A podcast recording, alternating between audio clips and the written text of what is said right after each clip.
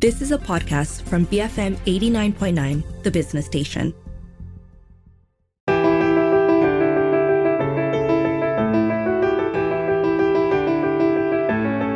Hello and welcome to Beyond the Ballot Box. I'm Dashran Yohan.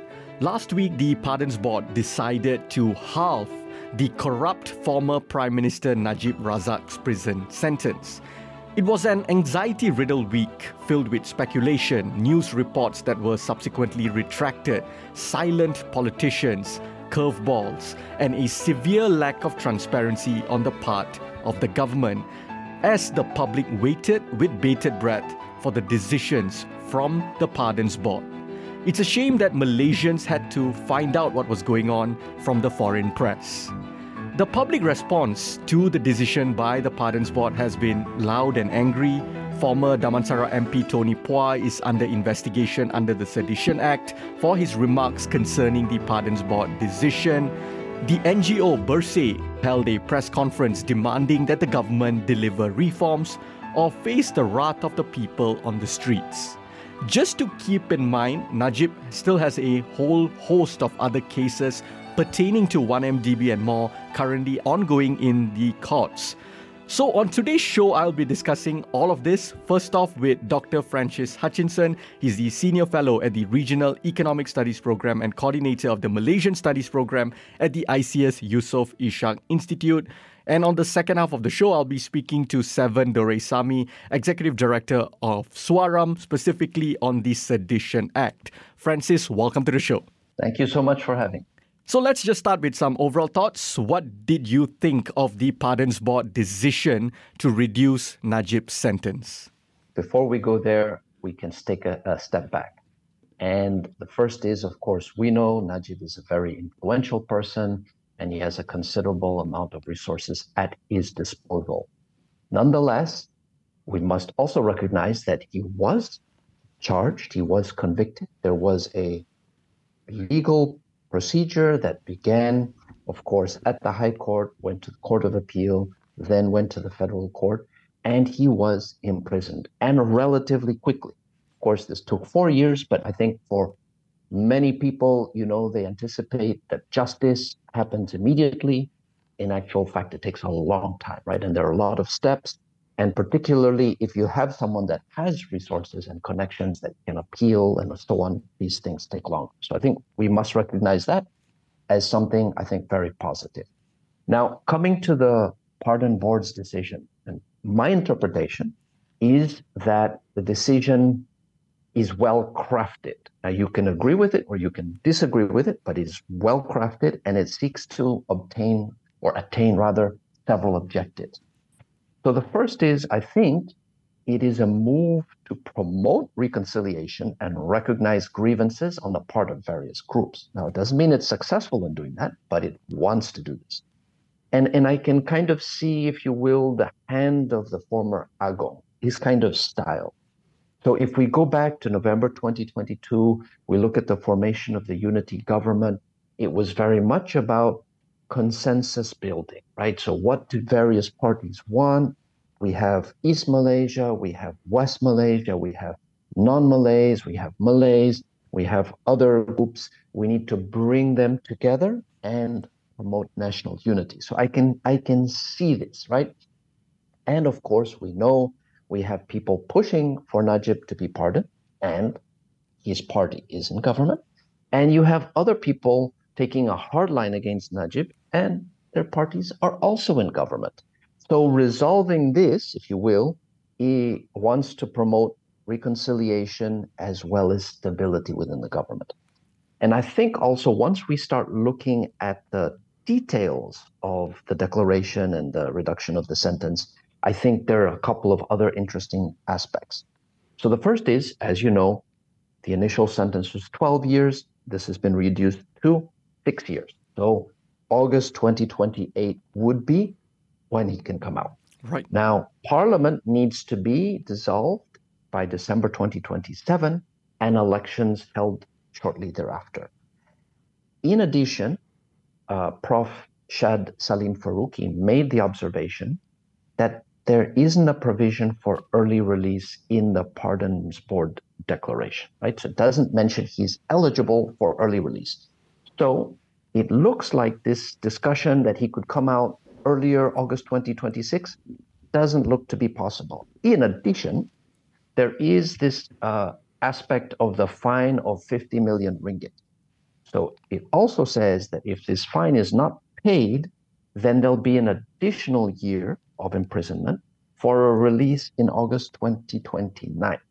So I don't know how this would work. If he is eligible for early release and then he pays the fifty million, could he come out in August twenty twenty-six? I don't know, but it does look to be twenty twenty-eight or twenty twenty-nine. Right. So this means it's going to be difficult for Najib to play a role in campaigning in politics. We also know that if you have been convicted of a crime above a certain threshold, you are ineligible to run for public office after you have been released from prison, and that is for five years following the date of your release. So then it looks like that if we follow these stipulations, no further changes are made, Najib will not be able to run directly for office until twenty thirty-three or thirty-four, when he's about eighty. So it looks like once we look at this, you know, the measure contains, yes, an element of forgiveness, but it also seems to be crafted with the objective of Najib at the margin of active politics for a long time. What are the potential repercussions of Najib's reduced sentence for Malaysian politics? So I think it comes back to the issue of compromise. And mm. I think you would agree, nobody's happy. Right. And is that good or is that bad? Let's just say everyone's sort of dissatisfied in an equal measure, but no one's prepared to tip the apple cart. So if we look at the pro camp, we know that Najib, his families and his immediate supporters are, to quote, very, very disappointed. But if we look a little bit beyond that, within U M N O, you have people like Ashraf Wajdi Dusuki, the U M N O Secretary General, saying that the party is not happy with the decision, but it will respect it, and there are no plans to pull out of government. You've also had a number of Uh, U M N O leaders from Johor recently saying, you know, it's not just about one person, there's a government, there's the whole issue of the Malay community that they're fighting for, so this should be taken into account. Then on the other side, of course, you've just mentioned Tony Pua, who has criticized this very strongly. Of course, he's uh, a former D A P M P, but you also have cabinet members, other D A P members like Anthony Loke, Secretary General, and you even have Hassan Karim, a P K R backbencher, who have stated that they respect the Pardon Board's decision. So you see the two sides. But I'd also say, actually, the story isn't over yet. And in many ways, the can is just being kicked down the road. Because just yesterday, we learned that Najib's legal team is considering requesting another pardon from the new king. And then, as you mentioned, on the other side, you have a additional charges and cases against Najib pertaining to one M D B and for much, much bigger quantities of money than was involved in S R C. So are these cases going to proceed? How will this impact, um, Francis, the credibility of the Madani government? Because this has been essentially the D N A of Pakatan Harapan, especially Prime Minister Anwar Ibrahim, P K R. They've been chanting reformasi since nineteen ninety-eight, a good twenty-five years. Sure. So I think, I guess there, there are a couple of things mm-hmm. uh, we need to take into account. The first is, as you very rightly said, you know, you've had many of these causes and specific commitments that have been reiterated for a very long period of time.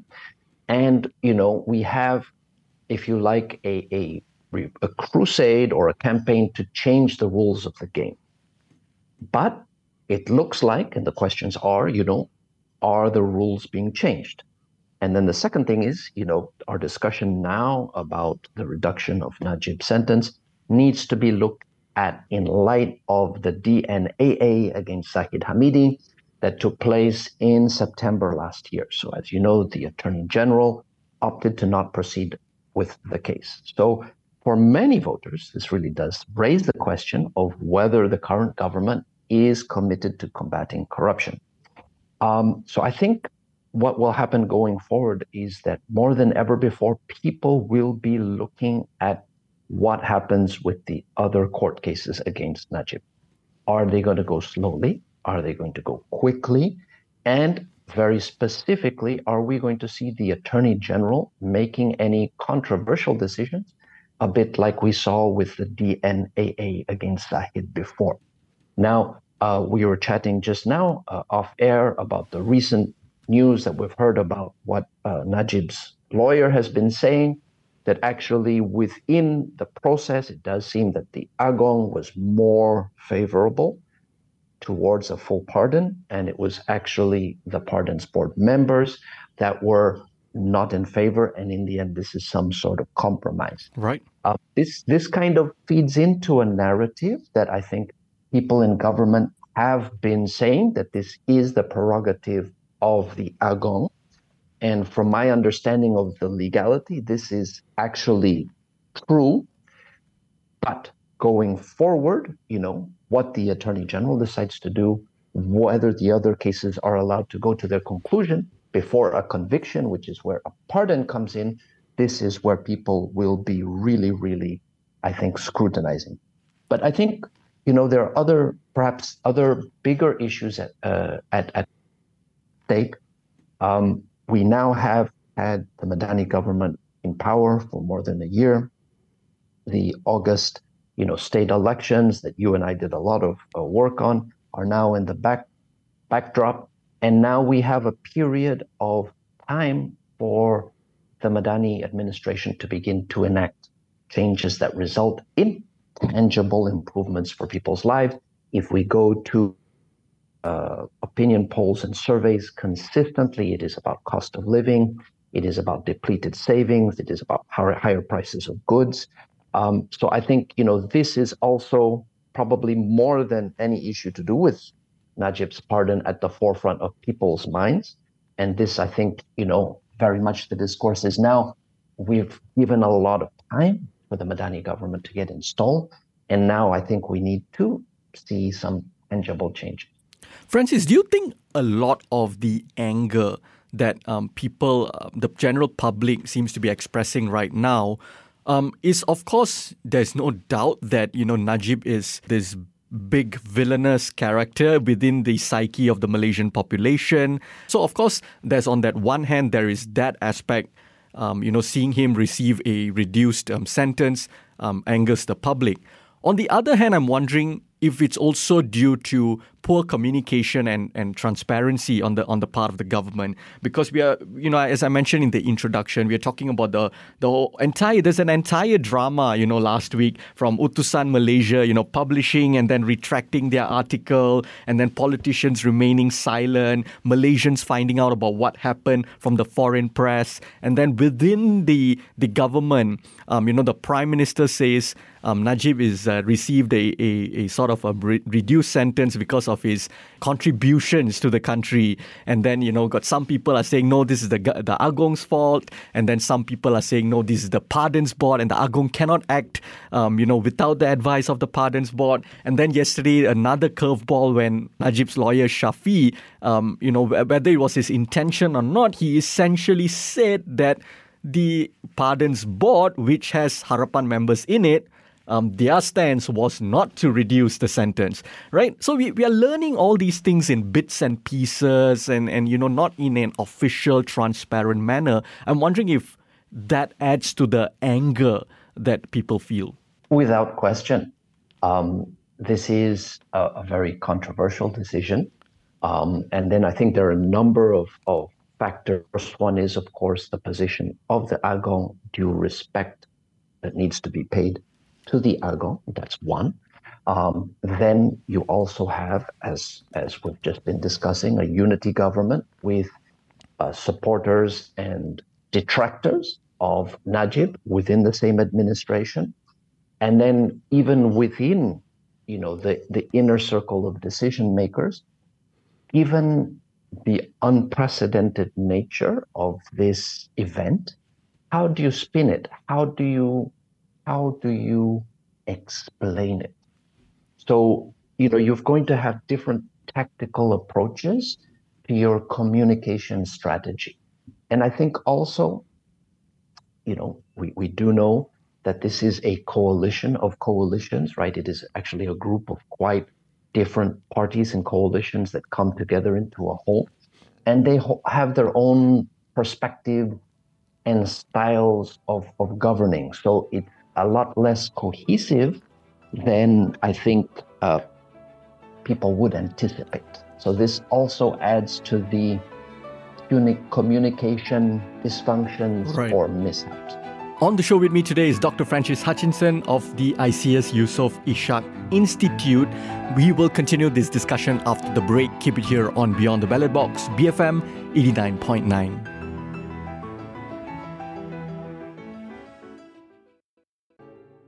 Welcome back to Beyond the Ballot Box. I'm Dashran Yohan, and on the show with me today is Doctor Francis Hutchinson of the ISEAS-Yusof Ishak Institute.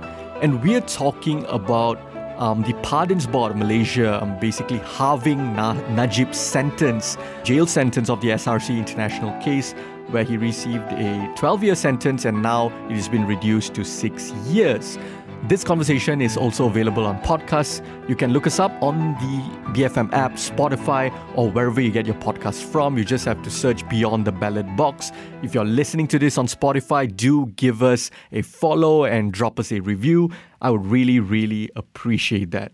So, Francis, some issues in Malaysia um, may impact one group or another, one religion or another, one race or another.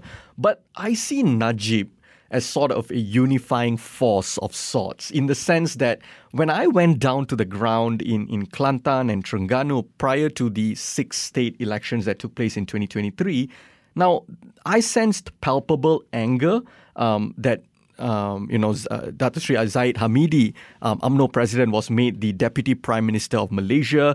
Um, some also expressed that they voted for PAS, not necessarily because they love PAS, although many people in that region really do. They have very good grassroots and all of that. But a lot of people also said that it was mostly because they were sick of UMNO, especially um, Najib, you know, and, and his um, um, leadership. Unlike some issues that are seen through the lens of Malay, non-Malay type of thing, I sense that this issue is going to anger or has angered, you know, a lot of Malaysians, despite ethnicity, religion, region, you know, East Coast, West Coast. Um, how do you see it? Do you do you get the same sense as well? I, I do, but I think there's another narrative that is prevalent in mm. the public sphere, and that is Najib is popular among the Malay base, particularly UMNO, uh, UMNO grassroots, and that by releasing him, this will revitalize and reinforce UMNO and enable it to recapture its former glory. Uh, I disagree with that. I agree with you. And actually, what I'd like to do is, is explore this a little bit. Hmm.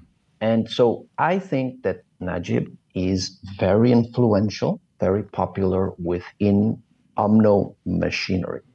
So we know that in UMNO, power concentrates in two levels, in the top, particularly in the office of the UMNO president, but then also at the division level, right? So the, the party heads of the different parliamentary constituencies.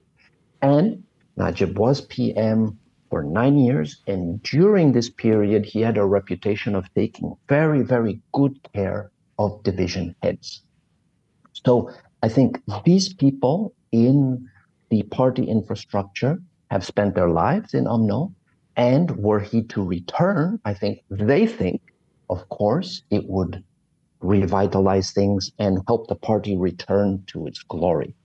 But personally, I would argue, actually, he is toxic for many non-Malays and an increasingly large group of Malay voters. And I think if we look at the numbers, and I'd like to talk a little bit about Johor, I think we can see this. So in twenty eighteen, of course, we have the general election, and we have five hundred eighty-two thousand voters in Johor that voted for P N. Now, this is important because this is the height of anger against Najib, the height of anger against one M D B, right? So this is when they lose at the national level and at the state level. So this is like a for UMNO support in Johor. Now, we go to March twenty twenty-two, and we must remember in the intervening period, we had automatic voter registration, we had Undi eighteen, we had the size of the electorate really increased by several hundred years. And this is the height of Bossku, right? So he's come, you know, he's reinvented himself. We have the motorcycle and all of that kind of discussion. He has well-publicized visits to Johor. In the March twenty twenty-two election, B N got five hundred ninety-nine thousand votes, only seventeen thousand votes more. So what does this tell you? Young people don't really care. People that didn't vote before don't really care. Bossku, not really additional votes.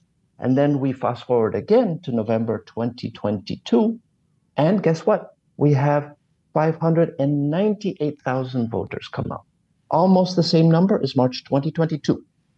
This is UMNO's machinery. These are all the tents, all the, the grassroots, all the ladies, the Juanita going out, getting people, mobilizing them. So you can see it's the same number of people. And this is with Najib behind bars already, because he went to jail August twenty twenty-two. So right. We look at the three moments in time. Height of anger against one M D B. Height of Bossku. Bossku in jail. Numbers are the same. So this means that Malaysians have already factored him in. If you don't like him, you don't like him. You like him, you like him. But on this, the middle ground voters, really you don't have any, and he's not going to help you bring people in. He's not going to help you get more voters for UMNO. So in many ways, he is toxic. Hmm. Now, the Pakatan Harapan coalition um, doesn't have a, on you know, they never had a very cohesive socioeconomic ideology. You know, they never broadly, like, you know, came out and said, we Harapan are socialists, for example. We are leftists, in, in, in, in that kind of thing, right? Um, it's a combination of ideologies, a combination of different schools of thought um, that all came together to fight corruption. That was the glue that held the coalition together, anti-corruption um, as the, uh, and, and reform, right? That that was, at least from my vantage point, I see it as that was essentially what their ideology, quote-unquote, was. So from my vantage point, I'm, I'm curious, what does it mean for this coalition um, who strictly, um, you know, was the, the gravitational force was, you know, anti-corruption, uh, reformasi and all of that. What does it mean if the biggest or one of the biggest kleptocrats in the world receives a discount during their era in power? I mean, it's not necessarily their fault. Like I said, it's a complex thing. The royals' pardon, you know, it's, it's difficult to see where exactly the buck stops. But the perception is this happened during their tenureship, their time in power. What does that mean? What does that tell so, you? So I think if if you can, I think we look at the two different parts of your question. So mm. the first one is about the ideology. And I agree, anti-corruption, and I would probably add a bit more around it in the sense of good governance. So, yes, you know, absolutely. Less authoritarianism, dismantling, you know, the controls that were really concentrated in the hands of the executive, you know, more checks and balances, more transparency, you know, these things of which, of course, anti-corruption is very key. So I think, you know, I, part of your question is, why aren't we seeing more of this? Not just the specific decision, but more of the movement on good governance and changing the rules of the game. So I think, you know, I'd like to highlight maybe a couple of things. So the first is, I don't think the period in time following the Sheraton move in early twenty twenty and the November twenty twenty-two elections were well used by Pakatan. So I think a lot of time, which of course is understandable, was, you know, yes, our democratic mandate was taken away from us, agree.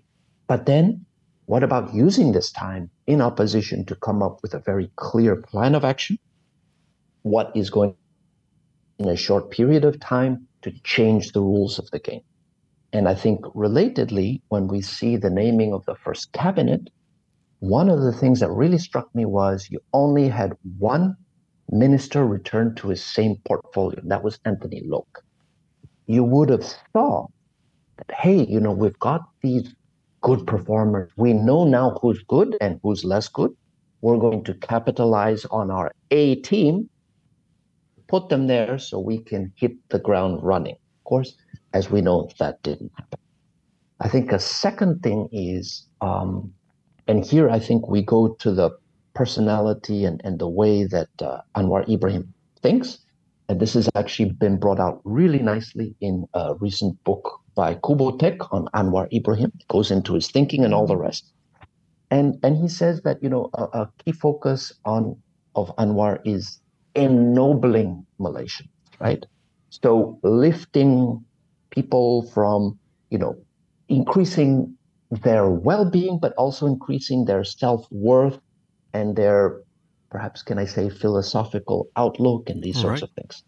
Now, this is very laudable, but the thing is, it's hard to operationalize and it's hard for people to understand. And you also have a lot of the planning behind the twelfth Malaysia Plan and, and all the very detailed plans that the government is trying to work with are done by civil servants that think in a different way. So you're trying to blend these very high-level concepts with operational mundane realities, which is difficult. And then the last issue is that we are in a new phase of Malaysian politics where one coalition cannot by itself attain a parliamentary majority. So we need coalitions of coalitions. So this means that your prime minister has to play a three-level game. You have to keep your party happy, you have to keep your coalition partners happy, and then you have to keep your partner coalitions happy. So this dilutes what you want to do. Also means that when you come time, it comes time to name your members of cabinet, you don't have a completely free hand in who you want to name and all of these things. So it leads to a more diluted effect when you, you know, choose your cabinet members. Okay, now coming to your second question, what does it mean if, you know, he's released from power? So he has, sorry, released from prison. He hasn't been released. And my feeling is that the current political context can tahan if he serves the full six-year sentence. But if strange things happen to the other pending cases, or there's a, another pardon and he's let out even earlier, this is a different question. And I think this is where Anwar's support base would thunder. You would have, on one hand, you know, people like Bersih protesting and all the rest, but also, more importantly, your average P H supporter just wouldn't turn up to vote. How are you approaching and analysing the current government's predicament? And what I mean by that is the most activist-minded people will say that this government is not moving fast enough. They are compromising on their principles. Um, you know, I've mentioned twenty-five years of, um, you know, reformasi movement. You know, they, they have taken various um, compromise. They have thrown marginalized groups under the bus. Um, some might say they are pandering um, to the ultra-conservatives in the name of managing temperatures, so on and so forth.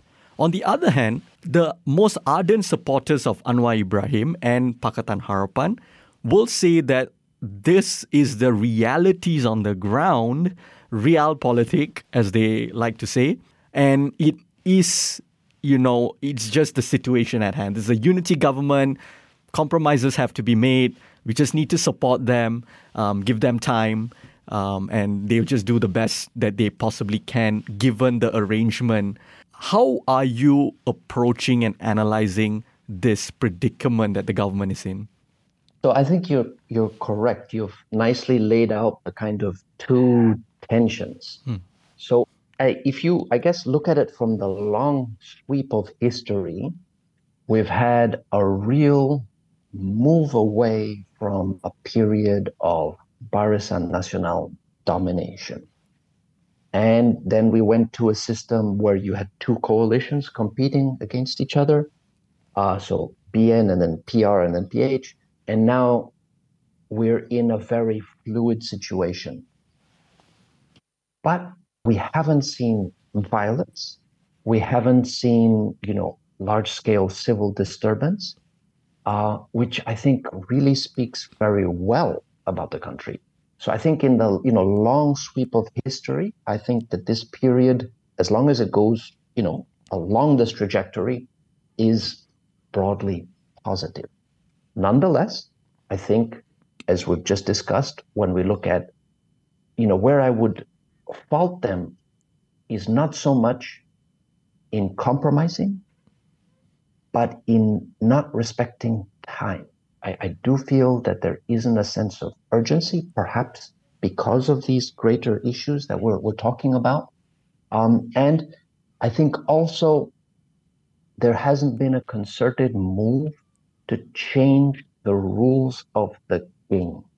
So what do I mean by that? We now have a situation where the Prime Minister has huge amounts of M Ps supporting him, at least, you know, ostensibly supporting him. And it seems that every other day now, there's someone from Bersatu that, you know, pledges to support the unity government in return for parliamentary uh, allocations. But, you know, what about things like using this two-thirds majority to pass a parliamentary amendment, like Penang did, that you've got a two-term limit for P M? What about having senior officials like the Attorney General and the head of M A C C report to Parliament as opposed to the Prime Minister? What about, and here I can understand, you know, if you give equal constituency allocations, you don't get these additional M Ps. But I think we're now at a period of diminishing returns. And I think the government needs to look and accept that maybe in four years, maybe in eight or nine years, they are going to be in opposition. So why not strike now and change some of the rules of the game in a way that increase the quality of the institutional environment for tomorrow when they are on the other side of the fence? I don't want to press that a little bit further, because ultimately, like you said, this is more than just about one man. Um, you know, this is about a system Um, that enabled someone like Najib to thrive for very long. So what reform should be implemented concerning, you know, whether it's corruption, transparency, accountability, um, and other reforms, right? Um, what are you looking at? What should the government prioritize? So the first thing is, you know, I think we need to look at this in, in historical context, right? Mm. And one very important period of centralization of power uh was during Mahathir one, right? twenty-two years.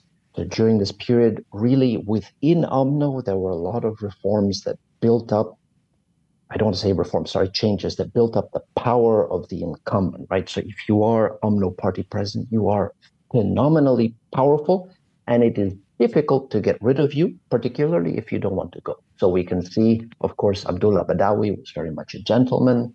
The people in the party said they were unhappy, and he stepped down. But, of course, we know that that wasn't the case of, of Najib, and we can attribute this situation to measures taken by Mahathir. Similarly, him as P M, uh, you know, we can talk about, depending on whether you think uh, the monarch should have more or less power, certainly he did constrain the power of the monarchy, one important check on him, as well as, of course, the judici- judiciary as well. So all of these things really kind of concentrated so much power in these two positions. Now what we're having to deal with is these two positions are taken by different people. So depending on what happens with UMNO, you know, maybe this may uh, be a position or, sorry, an issue or not in the future, but I think we can see within UMNO there have been worrying, exacerbating trends, like the recent dis- uh, decision in the past party election that the top two positions would not be contested. You know, things like this are worrying. So coming to the, the P M, again, I think perhaps the simplest, kind of best thing to do, and that would help rekindle um, this movement for reform would be this two-term limit that I think could be bipartisan, right? And does Anwar want to stay beyond two terms? I mean, in terms of age and all the rest, I think it would be a huge legacy to the country if he were to spear lead this movement. And okay, you know, this would mean he's reelected next time. That would be his last time. Nothing wrong with that. But that would seal his legacy as a senior statesman, and if you will, really differentiate himself from uh, Doctor Tun Doctor Mahathir that he seems to so clearly want to differentiate himself from. So this would be one simple one. I do think the equal constituency allocation would be another. Difficult in the short term, but if you have your eye on the institutional context, on your legacy, useful. Absolutely. One last question for you, Francis, before we wrap up. Um, yesterday, um, Bersih held a press conference, um, and basically, you know, all eyes, um, at least on social media, within the, the political nerd circle and all, everyone was on that press conference. All eyes was on that press conference. And essentially what they said was, um, you know, they're, they're not going to do a protest and right now. They're not going to, but, but they are watching the government, right? And if the government doesn't deliver on the reforms, um, then they would not hesitate to take it to the streets. What are your thoughts on Bersih's press conference? Yeah, so I, I would look at two things. So the mm-hmm. first is, you know, the reputation, prestige, perception of Bersih as someone that stands out for clean politics, for anti-corruption, for, you know, democratic reform and all the rest. And if they take to the streets, it would be a huge reputational, reputational blow for the Anwar administration, because then it would look just like all the other administrations from, you know, two thousand seven until the present, right? So here we're talking about, you know, the big protests in two thousand seven, and then we have political change in state governments in two thousand eight, and of course we have in twenty thirteen, and then we have about one M D B and so on. So if they come out against or criticizing the sitting administration in terms of a blow to reputation, prestige, would look very bad. Then I think there's another aspect to that, and that is that it's a little bit like the canary in the gold mine. So many of these people are themselves, have been Pakatan Harapan supporters, their family, and it's part of that, you know, milieu or context. So if they come out with this, then this is very strongly suggesting that come next election, people that would traditionally vote P K R, D A P or Amanah are going to stay home. Now, I think also what makes this a little bit different is, you know, the way that Anwar and P K R's support base works is not quite how U M N O and P A S and probably even Bersatu works. So these other parties are structured, they're disciplined, and they have internal mechanisms for feedback. So if people are unhappy, they will channel this within the party, and it goes up to the top, and then, you know, they decide what to do. In this case, of course, it's much more organic. It ebbs and it flows. You have people that support sometimes. You know, they, they traditionally tend to support, but they don't turn up. Or if they need to be motivated to don't turn up, you don't have the grassroots that will go on, get people and take them to vote. And so this is indicating, if you like, it's an indirect indicator that this group of people is not showing up. And on that note, Francis, thank you so much for joining me today. Thanks for having me, and good to see you again. That was Doctor Francis Hutchinson, Senior Fellow at the Regional Economic Studies Programme and Coordinator of the Malaysian Studies Programme at the ISEAS-Yusof Ishak Institute. After the break, I speak to Sevan Doraisamy from SUARAM. Keep it here on Beyond the Ballot Box, B F M eighty-nine point nine.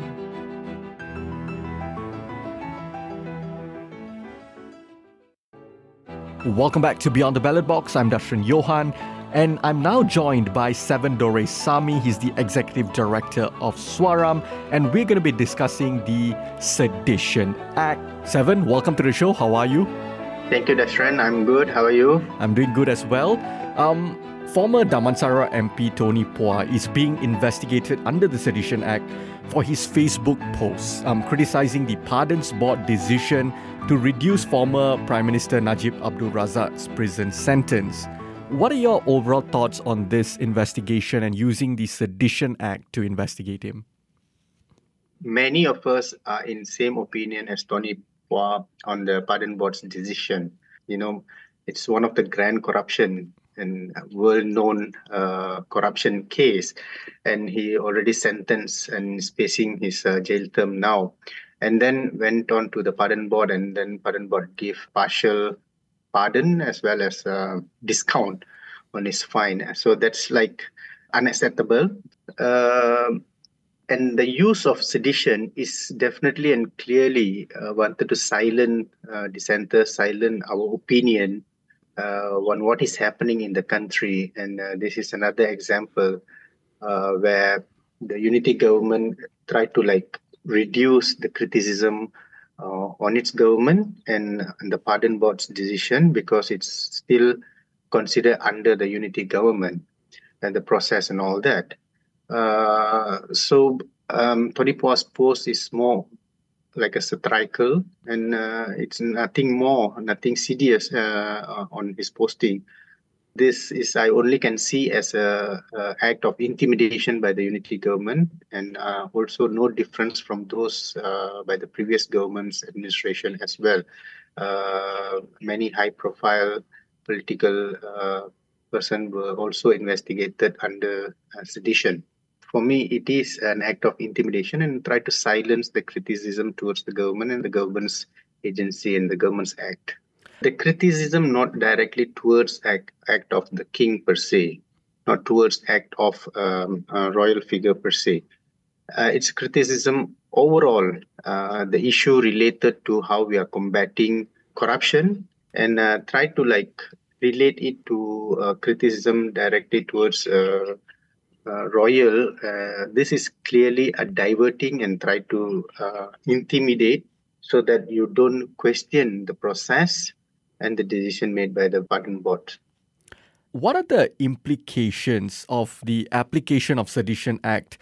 Um, what is the impact on that, on freedom of expression and political dissent in Malaysia?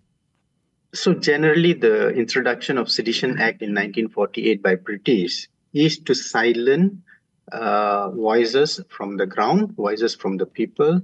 Uh, it is also to punish and criminalize uh, dissenters, and for the British to continue impose uh, uh, more restrictions towards uh, any demand from the people at that point of time is uh, uh, mainly on the freedom of uh, speech, freedom of expression, as well as a movement towards independence. And in many other countries, uh, post-independence, uh, Sedition Act has been abolished, and the Sedition Act, which was introduced by British here, uh, they also have abolished Sedition Act in Britain. When they are in opposition, they will, together with uh, other civil society, campaign to abolish sedition. And whenever there is a sedition is used against them, they voice it out and saying that when they come to power, they will abolish sedition. Uh, but when they are in power, uh, they don't like criticism. So that's a clear contradiction. It's a hypocrisy. At the same time, not only abolishing it, but they keep on using it to silence the dissenters. So if this is the case, uh, and when more restriction imposed towards uh, people, uh, those who elected them, is definitely going to create a wave among the people, um, um, feeling that they can't express towards the own, their, go, the government that they elected in. So this is going to give a lot of impact towards our democracy process, and also uh, freedom of speech, because freedom of speech is the key cornerstone of democracy. And democracy is depends upon active participation of the society, uh, especially in uh, giving their opinion, as well as supposed to be part of the uh, decision-making process. So I think this is an uh, another archaic law uh, which is uh, detrimental to the democracy process in Malaysia. And this sedition need to be abolished.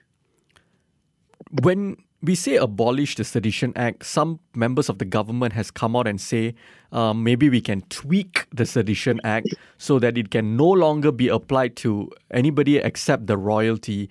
Do you accept that argument, or do you think the Sedition Act should just be abolished altogether?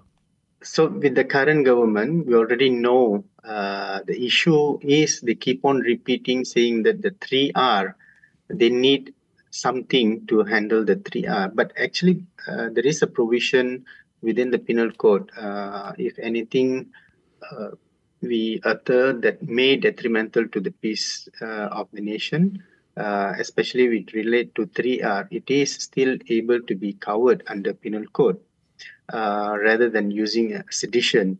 And uh, but what I'm seeing is using this three R argument and silencing um, the criticism towards government and also dissent uh, opinion towards government uh, is comfortably kept in that way for the government to reduce criticism towards them. Uh, so I don't agree with the argument, but even in that case, if they say this is area is still uh, pending and they need uh, something, then why can't the government, if they are serious and if they are genuine saying that only three are issue, the rest if they are fine, then why can't they impose a moratorium using sedition uh, for other areas, other things, and just confined to three R alone? But it's not the case. So so the question here is whether they are genuine using three R argument and not confining to three R argument, but using that argument, but also uh, using sedition um, as they want, as they like. So this is not acceptable. Are there any recent trends or patterns um, when it comes to the enforcement of the Sedition Act that is particularly concerning to um, SUARAM? Uh, what we are seeing is the trend still stays on under Pakatan Harapan or the unity government now. Uh, the case numbers more and less are the same. Uh, but if you look at twenty twenty-three, uh, within the first eleven months of uh, twenty twenty-three, there are already twenty-one investigations, and three of which already led to um, court charges uh, in, in twenty twenty-three. So in twenty-two, uh, there were sixteen investigations, and uh, one of which was um, uh, convicted entailing to one year prison sentence and, uh, and five thousand uh, fine. So Uh, twenty-one in twenty-three, and then uh, about sixteen uh, in twenty-two. So the, if the if you see slight increase, and so so I'm seeing that there's no difference uh, uh, in terms of a usage of a Sedition Act, uh, and we also have um, some uh, high-profile cases during the previous government and also with the current uh, government. It is also sort of uh, deepening the normalization of a culture whereby the prosecution uh, or instead of um, constructive debate and dialogue, they're using the law uh, to silence uh, the critics. So it's not the way forward what we want under the unity government or what we want from uh, members of uh, Pakatan Harapan, which previously they were together with us fighting against this sedition. Before I wrap this conversation up, I want to ask you, um, because we've seen this happen maybe two, three times already, where a government uh, or a, a political party or a coalition campaigns on the abolition of the Sedition Act to expand freedom of speech. When they come into power, um, there seems to be a serious lack of political will. So with all of that in mind, how can the public push to ensure that this comes true? What can the public do? How can they get involved? If you look at the social media posting, if you look at the news feeds and the comments under the news feed, you can see the public in opinion against uh, the use of a Sedition Act uh, largely. But what more the public can do is keep on voicing out, uh, not confined to one political figure, but whenever the sedition is being used, they can still come out with um, response through online. Uh, and uh, also respond against any investigation or charges under Sedition Act. Uh, they can come together and support the civil society's call to abolish uh, the Sedition Act, and uh, SUARAM as uh, one of the group uh, together with other C S O strongly opposing the use of Sedition Act or the continuous use of Sedition Act. Uh, via campaigning abolishment of uh, Sedition Acts, uh, they have to voice it out through to their own uh, members of parliament in their area as well, so that many uh, M Ps will know, or I think already know, uh, not everyone supporting the use of Sedition Acts. Largely the society is against the Sedition Act. The question here is, is it going to the deaf ears? We also can educate many young people Uh, why sedition is fundamentally violates the right of the, to, to freedom of expression, and that um, disagreeable uh, sentiment should not at all amount to curtail of these fundamental rights. So I think uh, this area is also when many young people, especially uh, students in universities and uh, the programs that we are doing within the public and also the young people, they are agreeable. They kind of like, yes, the government have the responsibility to hear them out. The members of parliament that they are electing must engage with them, must uh, convey their dissatisfaction on the use of sedition to the parliament and push for the abolishment. Sevan, on that note, thank you so much for joining me today. That was Sevan Doraisamy, Executive Director of SUARAM. This conversation is also available on podcasts, so do check us out. Um, you can look up Beyond the Ballot Box on Spotify, the Apple Podcast, the B F M app, or wherever you get your podcasts from. Um, if you're listening to us on Spotify, do drop us a review. Um, give us a follow. I would really, really appreciate it. I'm Dashran Yohan, and this has been Beyond the Ballot Box, B F M eighty-nine point nine.